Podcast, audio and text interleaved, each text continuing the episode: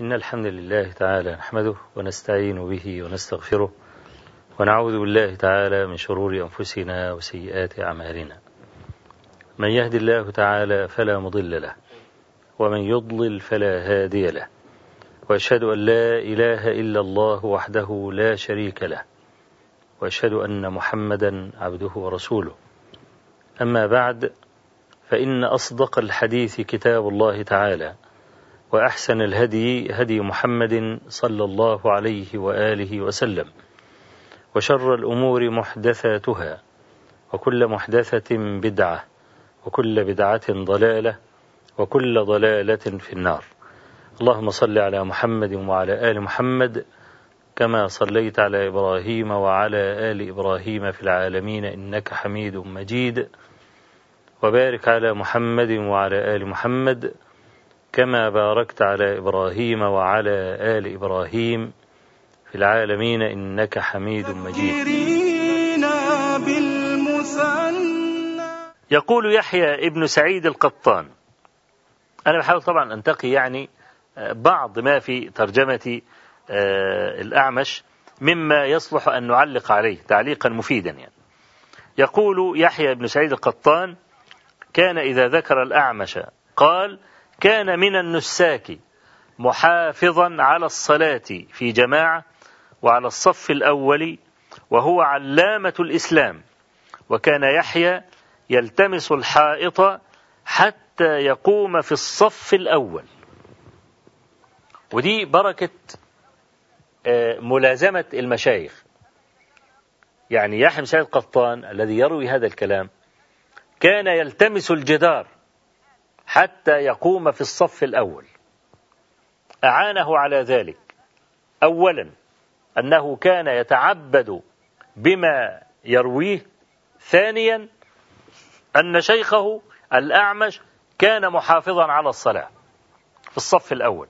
ناسك عابد ما كانوا يفوتون شيئا من الفضائل. يعني إدراك الصف الأول فضيلة وليس بواجب. وكان النبي صلى الله عليه وسلم يحض المسلمين أو يحض المسلمين إذا دخل المسجد فلم يجد إلا فرجة واحدة في الصف الأول أن يستهم عليه.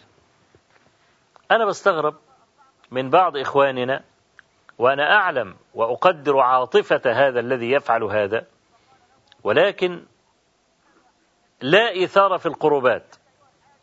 ممكن إنسان يدخل المسجد في الصف الثالث مثلا تبص تلاقي واحد في الصف الأول سايب مكانه وجاي عشان يشدك ويعزم عليك علشان تقف مكانه في الصف الأول. آه أنا عارف إن عنده عاطفة عايز يخلي شيخه يعني يقف في الصف الأول كنوع من الإكرام. وهذا لا يفعله ذو البصيرة لأن النبي عليه الصلاة والسلام يقول فإن لم يجد إلا أن يستهم عليه لاستهم. لا نقدم الكبير ولا نقدم العالم ولا نقدم الرئيس ولا نقدم المدير ولا نقدم أي حد. لا إثارة في القربات. لا إثارة في القربات. حتى أن النبي صلى الله عليه وسلم كما في حديث أبي سعيد عند مسلم قال وقد رأى رجالا يتأخرون عن الصف الأول. قال لا يزال أقوام يتأخرون عن الصف الأول حتى يؤخرهم الله حتى يؤخرهم الله تعالى. يبقى تركك للصف الأول ده لا تواضع ولا زهد ولا الكلام ده. فيحيى بن سعيد القطان كان يلتمس الجدار وهو يريد أن يقوم في الصف الأول. يقول أبو عوانة أبو عوانة اسمه وضاح ابن عبد الله اليشكري. جاء رقبة وهو ابن مسقلة إلى الأعمش فسأله عن شيء فكلح في وجهه. فقال له رقبة أما والله ما علمتك لدائم القطوب سريع الملال مستخف بحق الزوار ولكأنما تصعط الخردل إذا سئلت الحكمة. الأعمش كان شديدا وكان عسرا في الرواية. كان عسرا في الرواية. لا يكاد يشبع نهمة طالب العلم. بل كان له تصرفات ضد الطلبة كما حكاه الخطيب البغدادي في كتاب شرف أصحاب الحديث. طلبة الحديث كان عندهم جرأة. يعني أقدر أقول كده بالبلد يعني كان عندهم رزالة. هو شايف العالم ده عنده أسانيد يفضل لازق لا يتركه مطلقا. ليه؟ تعلموا من كلام من سبقهم. كمثل مجاهد مثلا. قال مجاهد فيما رواه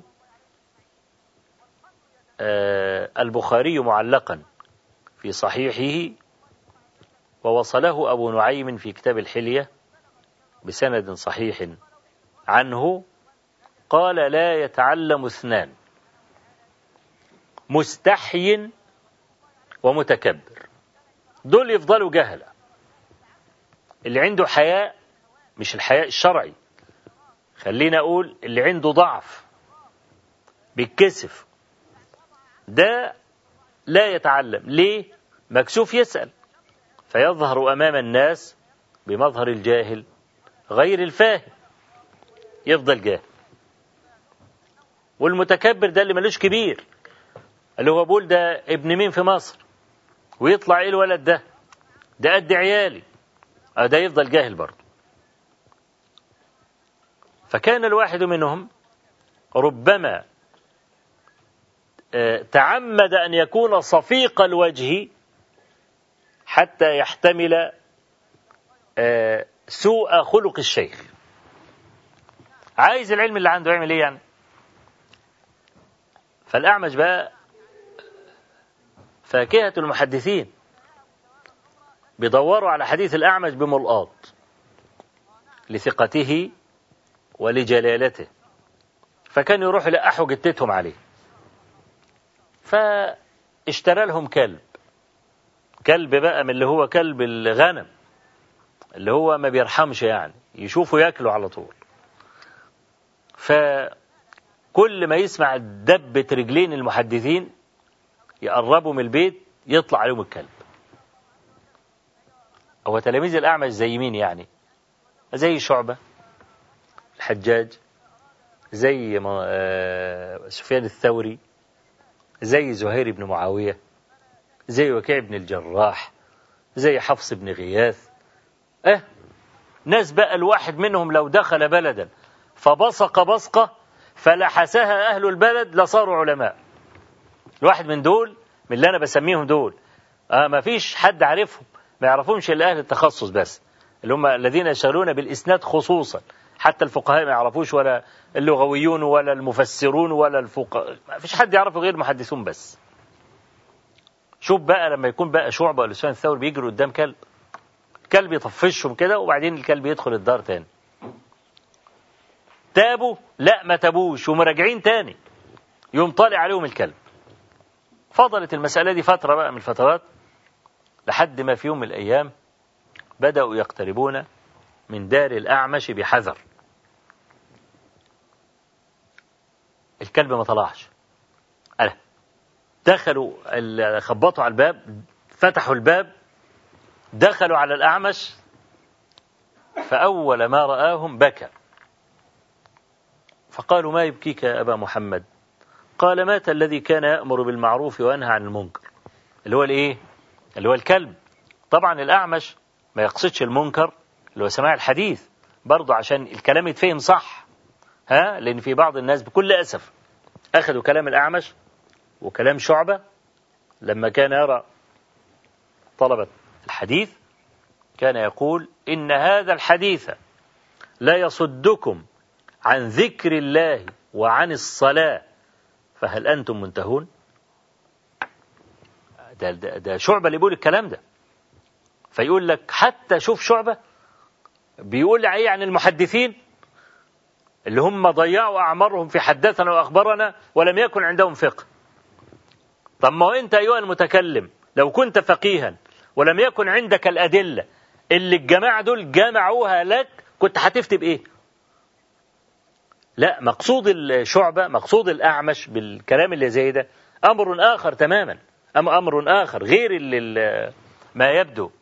وإلا إيه شغل شغل شغل الشعبة كان إيه؟ إلا أن يكون محدثا. ما شغلته أنه محدث. فلا يتصور أن يأتي شعبة ويقول إن هذا الحديث يصدكم عن ذكر الله وعن الصلاة.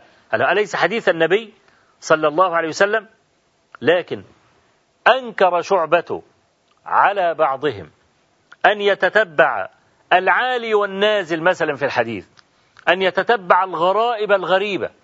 وقد يبيع الدار والحمار ويسيب مراته ويسيب عياله عشان يرحل إلى بلد من البلدان ويجيب إسناد منكر لكنه غريب يستعين به في المناظرة ولا حاجة ولا الكلام ده. فكان شعبة ينكر عليه أن ينفق الليالي الطويلة في إسناد هو يعلم أنه ضعيف.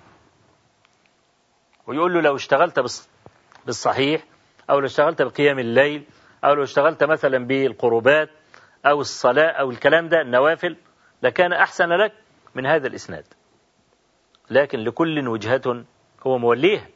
الإسناد اللي زي ده ممكن يفك لي إشكال أنا ما أعرفش أجيبه إلا بالإسناد ده. فلولا أن هؤلاء تعبوا وطافوا البلدان كلها ما كان بين يدي الفقهاء حديثا للنبي عليه الصلاة والسلام. فهو الأعمش لما يقول يعني مات الذي كان يأمر بالمعروف وينهى عن المنكر ما كانش قصده. اللي ما يعني أخذه هذا المشغب وحاول أن هو يشغب على أهل الحديث بذلك. آه كذلك من شدته على الطلبة أنه طبعا الأعمش كان أعمى رحمه الله. وأنا بقول أعمى لأن أنا وددت أن أقول كان بصيرا كان بصيرا. فأخشى أن كلمة بصيرا ما تتفهمش. لكن هو كان أعمى لكنني إيه سأعبر عنه بالبصير كما ورد في بعض أحاديث رسول الله صلى الله عليه وسلم. فكان آه، من شدته على الطلبة أن جاءه رجل غريب. فقال له يا أبا محمد حديث كذا وكذا ما إسناده؟ ما هو الأعمش مش راضي يحدث لا إسناد ولا مد. فيقوم يقعد يحتالوا عليه. يحتالوا عليه عشان ياخدوا منه أي حديث فيقوم يجيب له متن ها؟ كلام يعني؟ علشان الأعمش يقول له آه حدثني فلان عن فلان وكده. بس دي ما كانتش بتنطلي على الأعمش. وكان كما قلت لكم كان شديدا وعسرا. فقال يا أبا محمد حديث كذا وكذا. ما إسناده؟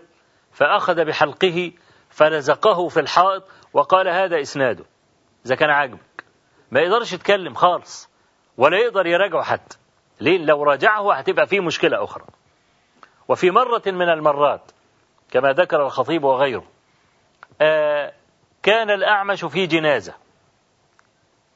فواحد خد الأعمش كده من دراعه وقال له يا أبا محمد أصطحبك يا أبا محمد. وراحوا بعد ما خلصوا الجنازة وهم راجعين الأعمش زي ما قلت لكم كان بصيرا. قام الايه؟ التلميذ الماكر ده أخذ الأعمش وفضل ينحرف بيه شوية شوية شوية بالراحة كده بالراحة كده حد ما وداه في مكان بعيد جدا عن البلد.